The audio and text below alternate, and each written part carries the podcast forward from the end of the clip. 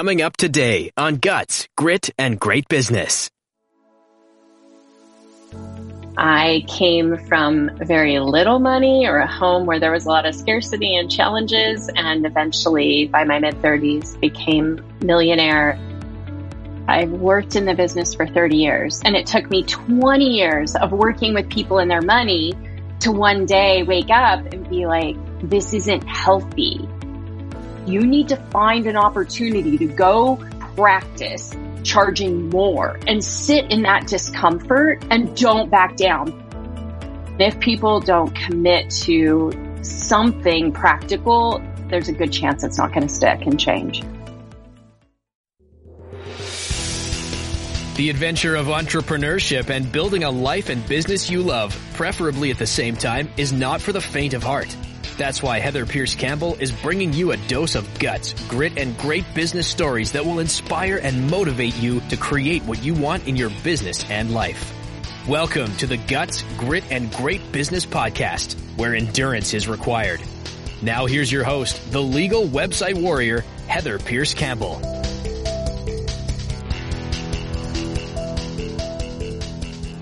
Alrighty, welcome. I am Heather Pierce Campbell, the legal website warrior. I'm an attorney and legal coach based here in Seattle, Washington, serving online information entrepreneurs throughout the US and around the world.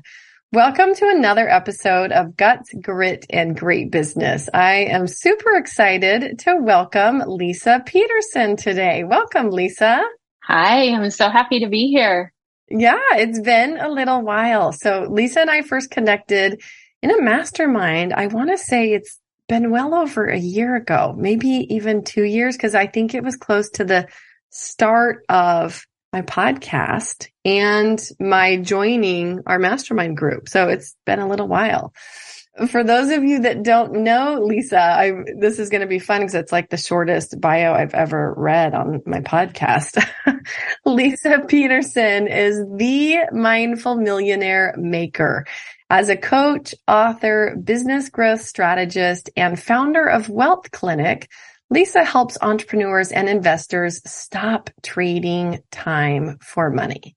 So simple, so to the point. I know there's a lot more to your story, Leisa, and what you're up to. I know we were just talking about your book, which if you're listening, be sure to pop over and visit the show notes. We'll share everything that Leisa wants us to share, including her book at legalwebsitewarrior.com forward slash podcast. Find Leisa's episode. But Leisa, you have the book, The Mindful Millionaire, and I love the color.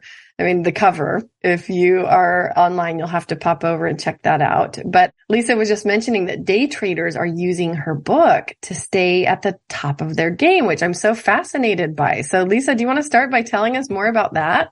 Yeah, the work that I do has evolved definitely over the years, but I am a certified financial planner. I've been helping people with money for over 30 years.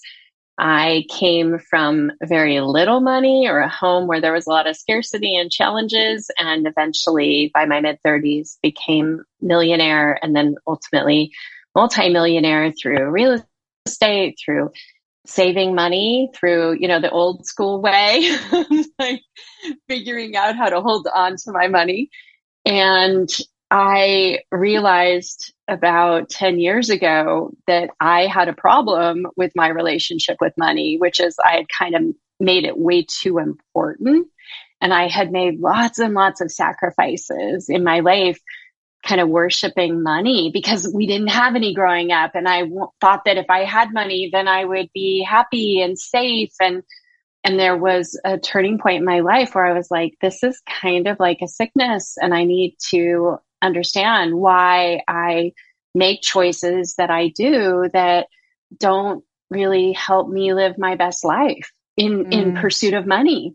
And I went on a journey to, at the time I was a financial advisor and I started asking my clients to talk to me on the side. It was kind of like, okay, I'm going to ask you these weird questions and it's, it's not, it's going to be awkward probably, but just answer them. And, and they'd go to tea or coffee with me and I would ask them this question. And within five or 10 minutes, the tears, the tissue, they're like, nobody's ever asked me these questions before. about, you know, I just say, tell me, tell me what your backstory is as it pertains to money. And it would be like life changing conversations. And I got so excited about it that eight and a half, almost nine years ago, I walked away from the advising and started leaning into how could I actually consciously help people change their relationship with money. Yeah, that piece, your relationship with money, right? I think some people don't think of it as a relationship. And yet, when you think about the role that money plays really in all of our lives, right? Almost as a necessity, but certainly if you have a backstory like yours, which I think truthfully a lot of people can relate to, right? I think a huge majority of people can relate to a feeling of lack or not enough or scarcity or wanting around the topic of money. And it's like, I'm always, I, I'm just astounded at the things that as an adult, like become really central to our lives that we learn nothing about as children outside of right just life experience like nobody's teaching us this nobody i had an expert on the other day that was he's an expert on deep listening and he said, basically, we're all doing it wrong. But how would you know any better? Nobody actually ever teaches us how to listen the right way. And I thought, isn't that fascinating? Like one more thing we take for granted that I never really thought about in that way, that there's a right way to do it. And most of us are doing it wrong. And I think this really parallels the money conversation. There's, I think there's a right way for the most part to do money and handle that well. And I think most of us are doing it wrong. Yeah. I mean, even for myself, I have an MBA in finance. I've worked in the business for 30 years and it took me 20 years of working with people and their money to one day wake up and be like, this isn't healthy. Mm-hmm. I may be mm-hmm. good with money and I always had been good with money, but I wasn't good at learning or knowing how to live the best life. And money was preventing me. It wasn't fueling me. It was preventing me from living my best life. And I think that there's the practical aspects of money, which is huge. And it's actually pretty darn complicated, especially as you start to build wealth. Like there are so many things that I just say, and people are like, wait, stop. What did you just say? Like, they would never know this if they weren't a financial expert. And so I respect that there's a lot of information to learn if you want to hold on to your money and you want to build wealth. But then there's this whole emotional piece that gets triggered. And this is actually the bigger problem for a lot of people because they either, right, fight, flight, freeze, mm. fawn, and then they don't make good decisions. So then they never learn the practical stuff. They're so caught up in the emotions that they can't come out of it to do what I did, I think, and start to make better choices for themselves, not just wealth building, but like how do you live your best life, which is way more important than how much money you have. Mm. Oh, well, that piece around thinking you do certain things with your money or if you have a certain amount of money or, you know, whatever the story is that we tell ourselves, then we'll be happy or then we'll, you know, we'll feel safe or we'll feel like somehow we've arrived or whatever. Right. And as with anything, it's a much deeper, different kind of conversation. And I think so often we have to reverse engineer the path forward, right? Because what we think is going to be there or how we think we're going to feel is totally wrong. Or it turns out we're not all that good at predicting. yeah. The big thing that I realized a few years into this business, which really changed everything and led me to writing The Mindful Millionaire, was that everyone has at least one, if not a handful of what we'll call edges, mm-hmm. where they go from being empowered and strong and then something happens and they go weak and they struggle. And my skill, maybe because of all those years of working with people and money. And then I also, side note, in 1999, there was a horrible tragedy that occurred in my family. My father was murdered and it caused me to realize that I didn't know what it meant to be happy. I really questioned like if I even wanted to stick around. It was so traumatic that it forced me to go down this path of spiritual discovery and meditation. That's really where I went. And so all these years of meditation and mindfulness, 23, almost 24 years of daily meditation practice gave me insights into people at a deeper level with what was happening to them. And I started to be able to see these edges. Like it's like a spidey sense now where I can just see them. And the hardest thing for most people is this is the sea that we swim in. We don't know that that's our edge. We think that's the way it's always going to be. But if I can point out and show someone this is what your paradigm looks like around money, not only can I show it to them, I have practices that I help people do to release them, write a new story, and literally that edge is gone. And that, when I figured out that not only did I do this once in a while, but if somebody wants to change and they come to me, it's like instead of it being years or even months, like within a month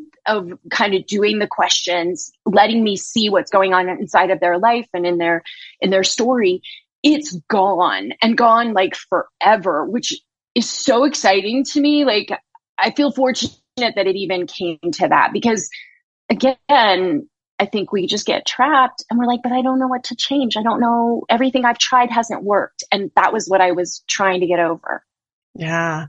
Do you find that these edges, of, as you describe them, are really attached to experiences, to stories? Yeah. Yeah. And the, and the interpretation that mm-hmm. we as a young person gave to it.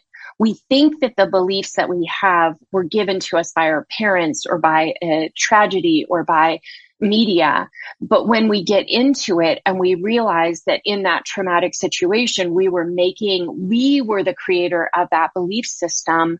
We become the most empowered person on the planet because if we created it, we actually can let it go. Mm-hmm. And once you realize that, you're like, oh my gosh, how fast can we let this go? Cause I don't want this anymore. Right. No, what comes to mind for me, I was having a conversation with my sister the other day and, you know, same family, different experiences around money as young people, right? So I was like super kind of studious and followed the rules. And my dad was real save, save, save. Like I got the lecture at five years old around like if you're paying, you know, if you're going to college, you're going to pay your own way, that kind of stuff right? So I was busy earning and saving money as a little, little person, but all the way through high school.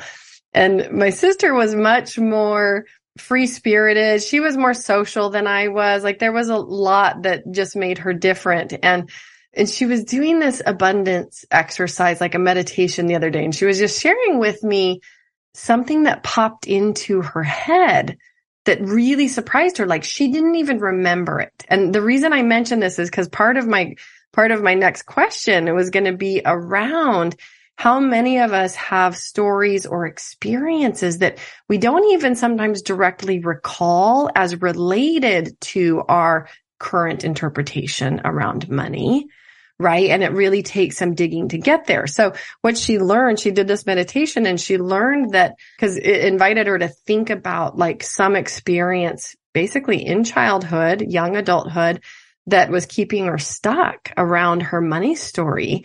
And she said, Heather, it was so fascinating what popped into my mind. She said, because there was kind of a series of things, but they were like common things that I've looked at over the years. And it was like, nope, not it, not it, not it. And then boom, this one memory dropped in and bless my parents, but I'm going to tell a little story that, you know, people m- might judge them for. My mom has since passed and she was a lovely mom, but this particular experience didn't go so well for Ashley because she was at the time working. She was in high school working at like Macy's, right? Our local clothing department store. And she had bought herself a blue sweater on credit, right? As soon as they got a job there, like the store just handed out credit cards to their employees as well, which also I find fascinating. And she bought this blue sweater and then moved off to college, like, like shortly after. And So what had happened is she was in the car with my parents and they pulled up at home to get the mail. And a couple things, you know, went wrong in what happens next. But one, they get the mail and it includes a statement to Ashley from Macy's and they open it.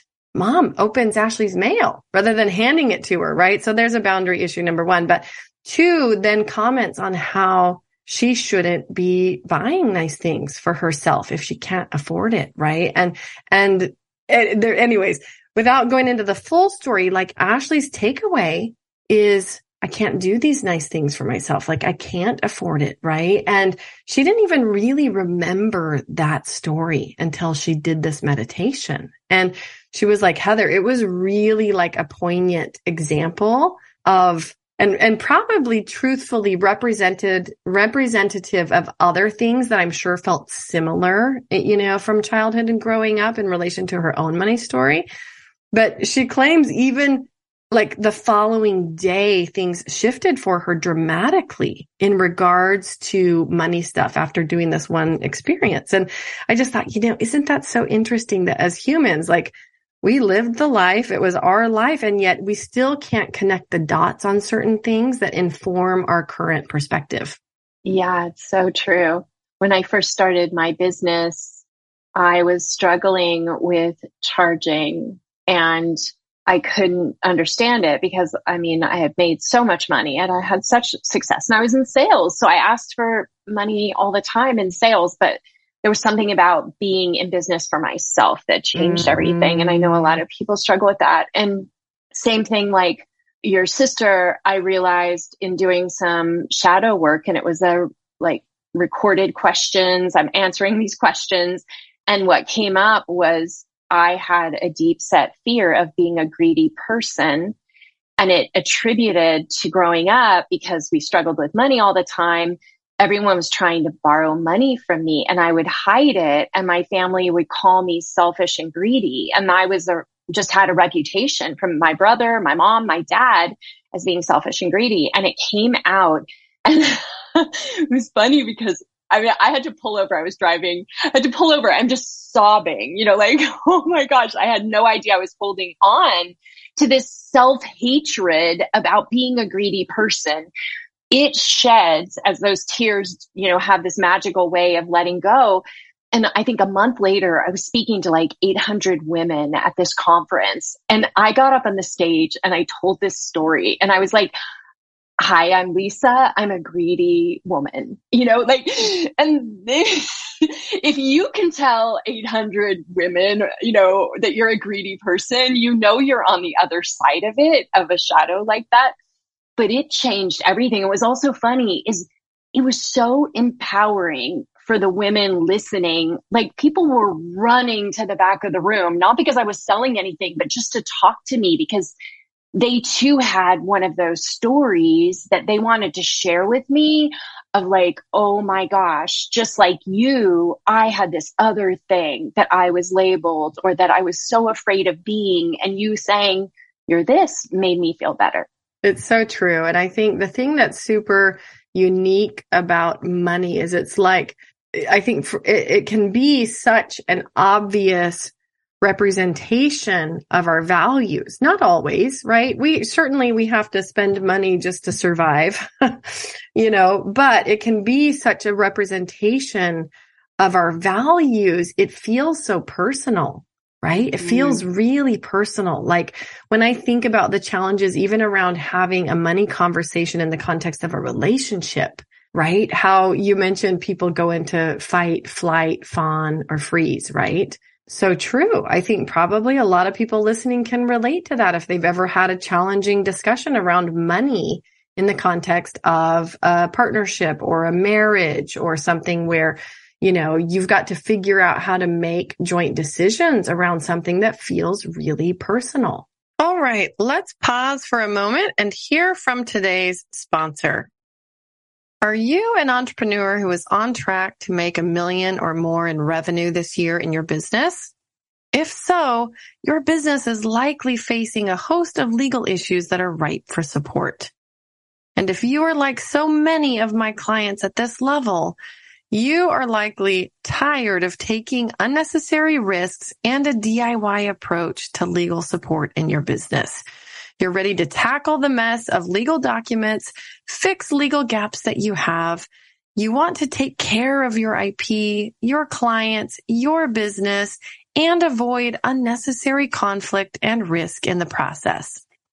If this is you, and beyond just being an entrepreneur, you are a catalyst and are committed to your mission and your impact in the world, I invite you to get in touch. You could be a fit for my Catalyst Club a small business legal support program that I designed for my high level clients just like you. You can find out more at legalwebsitewarrior.com. Just click on the work with me tab to learn more about the Catalyst Club and other ways that I support my clients. A fabulous group of world changing entrepreneurs, I might add. You've done the initial legwork in your business and now you want to soar. And you know that you can only go as high and as far as your legal foundation lets you go. So get in touch today. Hop over to legalwebsitewarrior.com, click on the work with me tab. And if you have any questions, get in touch through the contact link on my site. I look forward to connecting. It would be a joy to support you on your path. Yeah. And if you haven't had the opportunity to consciously become aware of why all that emotion is coming up for you, you're going to struggle in the context of that conversation about making any decisions. It's going to feel like a struggle when it doesn't have to be because logically, and this might be a problem too, our partners may not, well, typically they don't have the same beliefs. So they're like, this is really simple. Like, why are you getting so upset about it? Or vice versa. We're saying to our partner, why are you so upset? What's happening to you? This is a simple conversation. And, and I think doing this work makes us more conscious to like, wait a minute, slow down. This isn't about the money. This is about another story or another belief or something that isn't even present right now that's coming up for us. Mm. Well, and what do you say? Because I assume that there's probably a fair number of people who have done a certain amount of work around their money and around their money history, their money story, whatever you want to call it. Are there ways that we do that work wrong? Like we're looking in the wrong place for that, that transformation? Can you talk to us about what you see kind of in this path of like how you do it the right way versus like other ways that we sometimes get ourselves trapped? Yeah, it's a great question. And I hear it all the time that, oh, I've done my money work. And mm-hmm. then I mm-hmm. find that they haven't changed anything practically. And I'm really adamant when I work with people that you can't just rely on the emotional release. Like maybe you had it, maybe you didn't. Sometimes people just think that, oh, it's like a thought process. There's no tears. There's no emotion. It's like, oh, I see what wasn't working for me. Now I'm going to do it differently. That would probably be the most likely situation where nothing's going to change. If it's all your head and it isn't your heart and there isn't an emotional release, you may not have gotten to the core of what's actually holding you back. The other thing is, is let's say you do have a big shift and you talked about like your sister and what happened for her the next step that we we have to commit ourselves to is that I am going to go into those situations. I'm going to find places where I wouldn't have made a decision or I would have struggled and I'm going to face it and I'm going to do something practically. So let's say you're undercharging. Your biggest thing is within the next few days, you need to find an opportunity to go practice charging more and sit in that discomfort and mm-hmm. don't back down because it will go away. You'll forget and you'll find a way to go back to where you were rather than creating a whole new reality, practically speaking for yourself. And you, it sounds like that's resonating. Like I see it all the time. People don't understand. And this is where I'm very grounded in reality. Like I like spiritual principles, but I'm going to always bring them into the practical dimension, the third dimension, like what's going to happen now as a result of that breakthrough. And if people don't commit to something practical, there's a good chance it's not going to stick and change. I love that piece around actually having to take an action, not only in light of the recent, let's call it discovery or breakthrough or whatever, but because of it and actually implementing something differently. Right. And I think a lot of people can get stuck around that. They might see their story, recognize parts of it for what it is, but still say, mm, turns out I'm just not all that good with money and I'm just going to hire somebody else to handle it for me. Right. Cause I see that yeah. a lot particularly from women who just never get to the point of feeling super empowered about their money. Yeah. There was this self-help book in the 60s called Psycho Cybernetics. Have you heard of it before? I've heard of it. I have not read it. Okay. So, um, Maltz, I think is his last name, but what he was a plastic surgeon. This is so fascinating. Plastic surgeon who is helping people, right, with disfigurement and, and all the things that you do as a plastic surgeon in the 60s. And he's like, I'm not a psychologist, but what I'm noticing is some of my patients will get the work done and they become that person. The, they create a new self image as a result of what they had done. But a whole mess of people will get all of the work done and they will literally go about their lives as if they're still disfigured. Nothing happened and they do not change their self image. So if that's happening with plastic surgery, it's also happening with even like breakthrough work. Like you literally refuse to create a new self image. And I think this is where coaching helps. And oftentimes I kind of have to go back to people and be like, I know it feels so good that you had this breakthrough, but I really need you to come back and like work with me a little bit further to make sure that you're creating a new self image, a new paradigm that creates what you want rather than replicating what your comfort zone is going to bring you back to.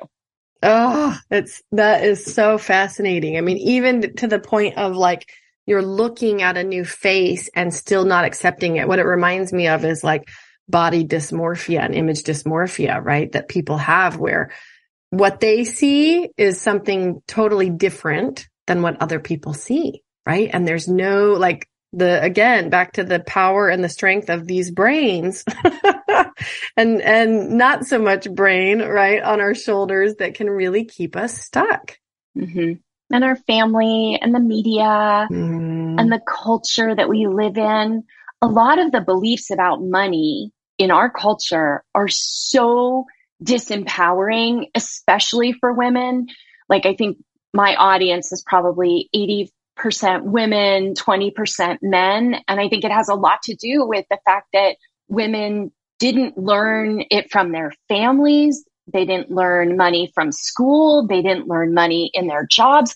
Like it's hard if you didn't decide to pursue finance like I did to learn this stuff. And then you have cultural beliefs still to this day of dependency. And, you know, I have some clients and they're like, I was trained to get married and they're still, you know, they're at 60 years old. They're not married and they're still trying to figure out money. Oh, yeah. Well, I was going to say, how often do you see somebody who really truly is a phenomenal leader, let's say in their business. They do a great job in, you know, managing their personal life, but they're still falling down in the money department. I have tremendous compassion for that because I say right away in the book, I'm like, it is not your fault. It is not your fault. Like you are definitely facing challenges but just because those challenges occur does not mean that they are, you know, causing you to have to live that way. And one of the things that I explore because I was a financial advisor for several years is what you brought up, which is this abdication versus what does it mean to have sovereignty over my money? Nobody's going to care about your money as much as you are. So you better care about it and learn about it. But when you abdicate decisions to other people, it doesn't ever go as well as it could have gone. And, you know, I still, I'll be honest with you, Heather, like this has been one of my biggest challenges. Nine years into this business, I help people with money. I focus more on the beliefs, but I would still say to this day, it's easier for me to help people with their beliefs about changing the way they think, but it's something that is it takes a lot longer to change the practical application of money.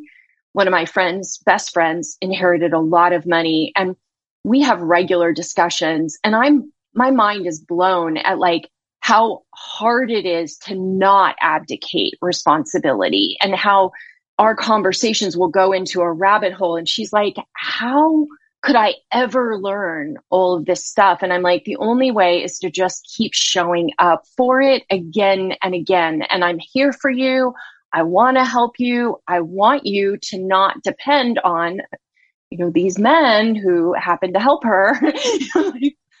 we're going to get there. Even if it takes us 10 years, we're going to get there. That's how, that's how I think of it. Well, it sounds like, I mean, so what I'm hearing, the, the first piece in recognizing some of the core components or stories in our own money history, I heard you say like you really should feel an emotion. Like in my mind, what I was thinking is like a visceral reaction to remembering that particular piece of your story, right? Like pit in your stomach or, you know what I mean? Lots of grief, like you had, like accepting, you know, that the reflection of what your family had labeled you as, you know, greedy around money, etc. Like same here. I would, I, I call myself a, you know, a former penny pincher. I totally pinch pennies and it was hundred percent because I got the lecture and I kept getting the lecture around basically you're on your own. You got to do this thing. And that involves like saving your money, figuring out a way. Right. And I didn't like it. I didn't like that I was a penny pincher, but my money story has shifted like a lot of people's do along the way. And the next part I'm hearing you say that is really a challenge is getting people to take the steps of practical application once they have the recognition that they can have a new perspective. It's like actually applying that. Like, how do you bring that into your life? So where do you typically start with people around that? Around the practical aspect. Yeah, the practical application for people that are like, okay, I get it, you know, and certainly I think many listening still have work to do around the original money story, right? And yeah, we're welcome to revisit that as well if there's things that you'd like to highlight for us. But particularly around this piece of like how you apply a new perspective or new recognition around your money story, how you want things to be moving forward. Why is it that people get so stuck? Yeah. Well, I think this is what I was trying to help people with when I was writing the book, because the beginning of the book, part one is like, here's what your relationship looks like. Here's what it might be reflecting. But the second part of the book is a step by step process that you go through. So it's like eight steps to ask yourself those questions and then understand how your relationship is affecting your practical decisions. And then what questions do you need to be asking yourself practically? So to get really specific, let's say you notice that you're great at making money. You're okay at saving some money. But when you get to investing it, everything falls apart and you don't have a good track record. You invest in the stock market right before it goes down. You know, you finally save up the money, you pull the, the, the trigger, as they say, and you invest and then it goes down. Like you just see that there's a trend there. The mindful millionaire is meant to help you say, Oh, I see the problems uh, that are causing me to do this. Okay. You know, well, this not so great. And then this I'm failing because you need to have all the parts mm-hmm. working or you're going to come up short, right? We live in a society where what is it like 85% of people in the United States are not prepared for retirement in their 60s. So a lot of us are going to have to work a lot longer than we planned. And we're trying to make sure that you just have that preparation covered. And some folks can make lots of money, but they don't have that legacy or they don't have that longer term plan. Now you know where it's showing up. It's showing up in that part. Now go into the beliefs that would cause you to not invest or to make poor decisions about investing. We're, we're talking right now and this whole crypto thing is blowing up and it doesn't surprise me. Like it was craziness what was happening as an and I I was a licensed financial advisor and I'm like, "Oh my gosh, unlicensed people are recommending for you to do all this crazy stuff with crypto." It's a it's it was a nightmare from my perspective, but nobody would listen to me because I sounded like negative Nelly, right? I mean, I'm sorry, right? I had to apologize. But then now this happens and you read the articles and people were like, oh, they were all assuming that the other guy did the research. It, it's just craziness. Oh, so, yeah. So that would be an area that is a money block. For people to have done that without doing their own due diligence would represent a block. Now you know what you're going to need to focus on changing going forward. Does that make sense? Oh, oh 100%. It, it reminds me of the pattern that I look at with clients when they come to me and say, you know, all right, I want to, let, let's take a simple example. I want to improve or update my client services agreement, right? And I sit down and it's a much bigger process than just looking at the language on the page and deciding whether it's sufficient, right? We explore their services, how they're delivered. Is there a variety of ways? Like, does the document actually reflect what they're doing? But then one of the questions I ask is, let's talk about red, red flag scenarios that have happened with your clients in the past where they didn't understand something or something wasn't communicated well or you had a client scenario go sideways because we can use this document to address some of those red flag scenarios and help you create a better, more qualified client, right? And it sounds like you're saying on the personal side, look into your own financial red flag scenarios. That's where the blocks are. That's what we have work to do on. Exactly. Yeah. Yeah. When I think about somebody picking up your book, is it a process that they can walk themselves through with just enough time and attention?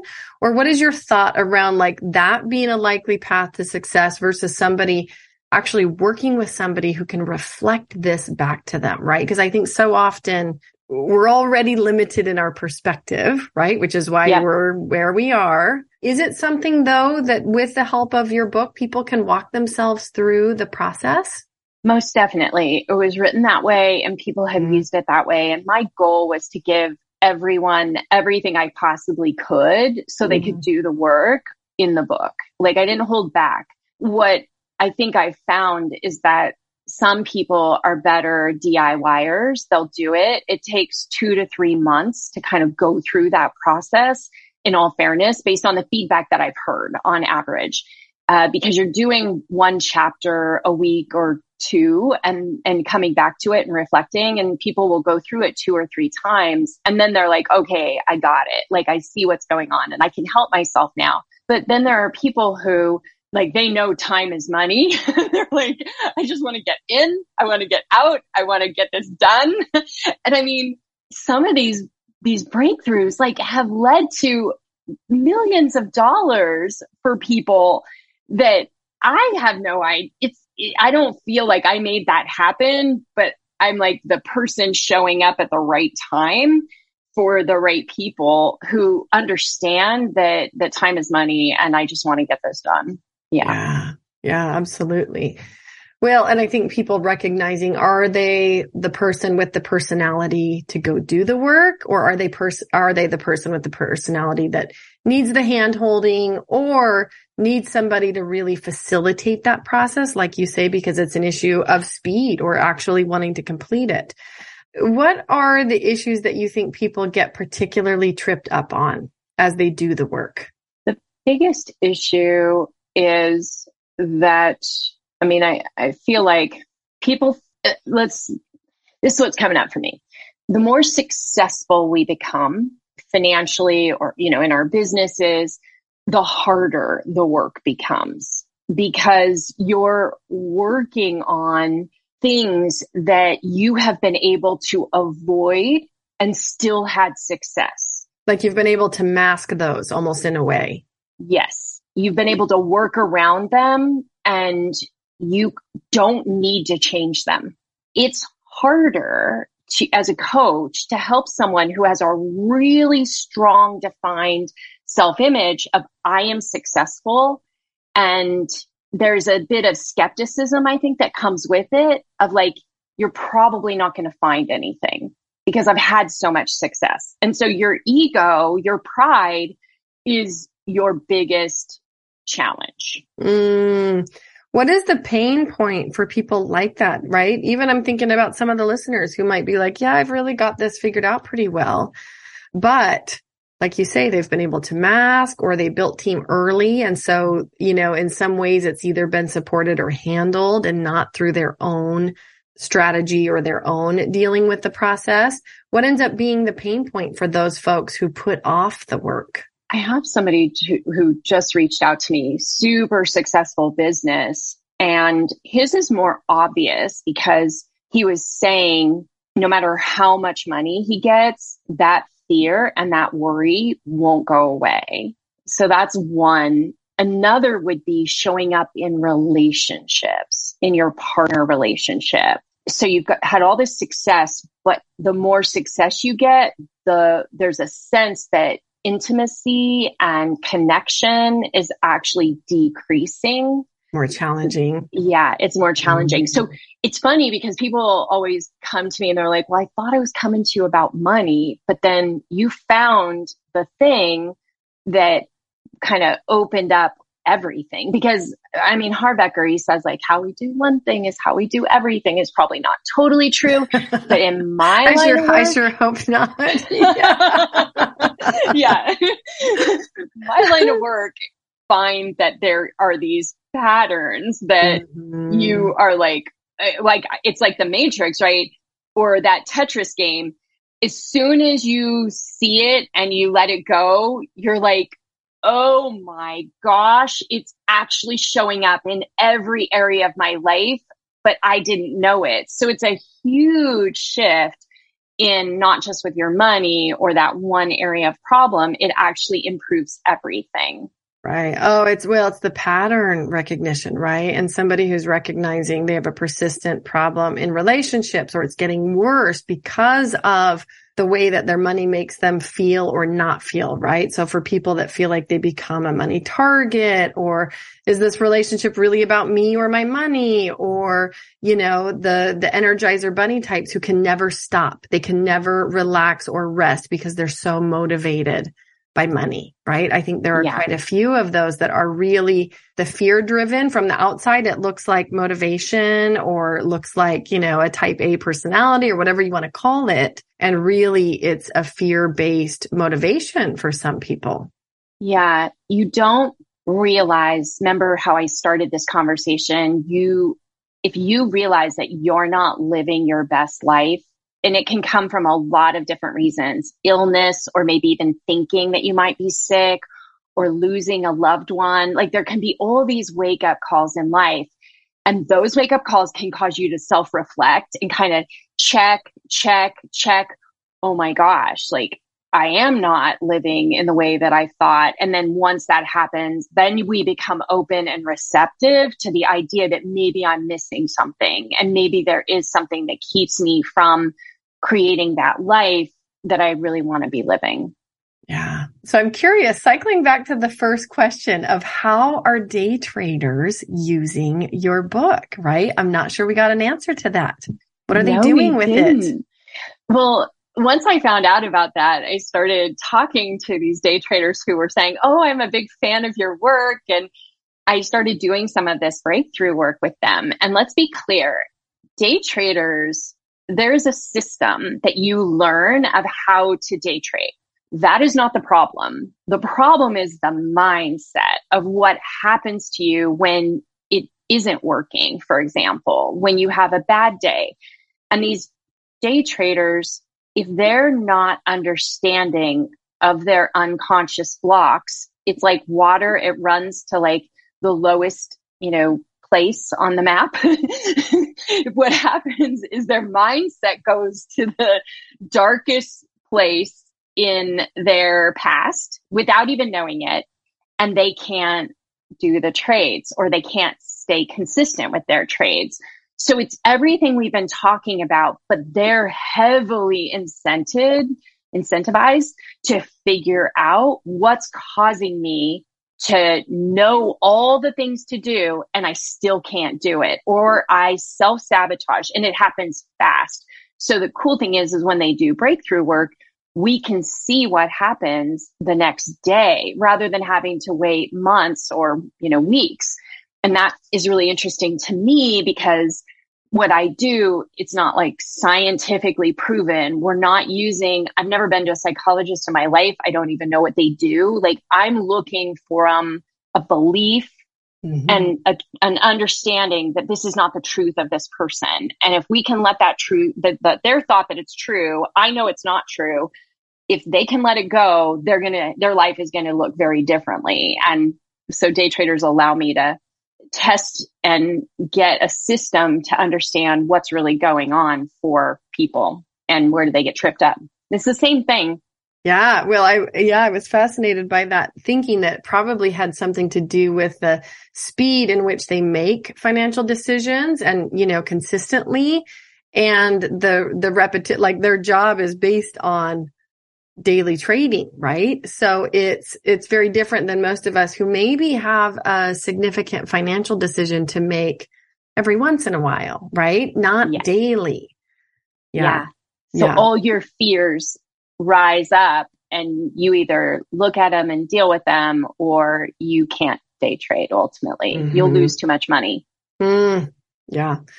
Well, uh, oh my gosh, I've loved this conversation and I feel like it's such a big one. And yet you've given us some real guideposts to look at, to examine in our own stories, our patterns, our habits, our relationship to money and our relationship to others and how that's impacted by money. A Couple questions for you. And then I want to ask a final one. So one, where do you show up online and where do you like for folks to connect with you? I am on Facebook. We have a group called the Mindful Millionaire Community, and I'm regularly there, probably more than anywhere else. So, Mindful Millionaire Community on Facebook. I'm also on Instagram at Leisa Peterson and Twitter at Lise Lusky, which goes way beyond um, my business, but pretty funny. So those are the those are the places to find me. Excellent. If you're listening, we will share all of Leisa's links at the show notes page, which you can find at legalwebsitewarrior.com forward slash podcast. Find Leisa's episode. And Leisa, I noticed that your link to your mindful millionaire community on Facebook is right on your website as well. So we will share your website, which can be found at wealthclinic.com. Two final questions. One is what do you, if you, if there was one thing that you wish most people knew that they don't? What do you, what do you wish that was? Or what do you, what is that? There one thing that you wish people knew that they don't?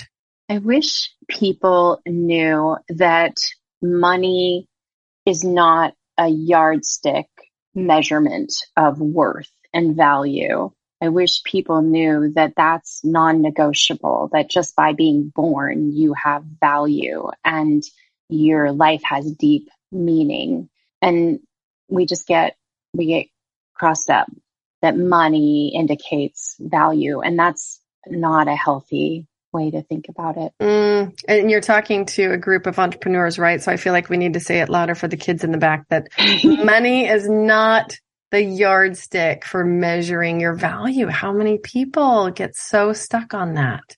Yeah, a lot. That's super powerful. And then the final question is, what action step do you wish that our listeners would go do? One thing right now that you would like people who are listening to go do. So can it be a like shameless plug or totally can be anything. Yes.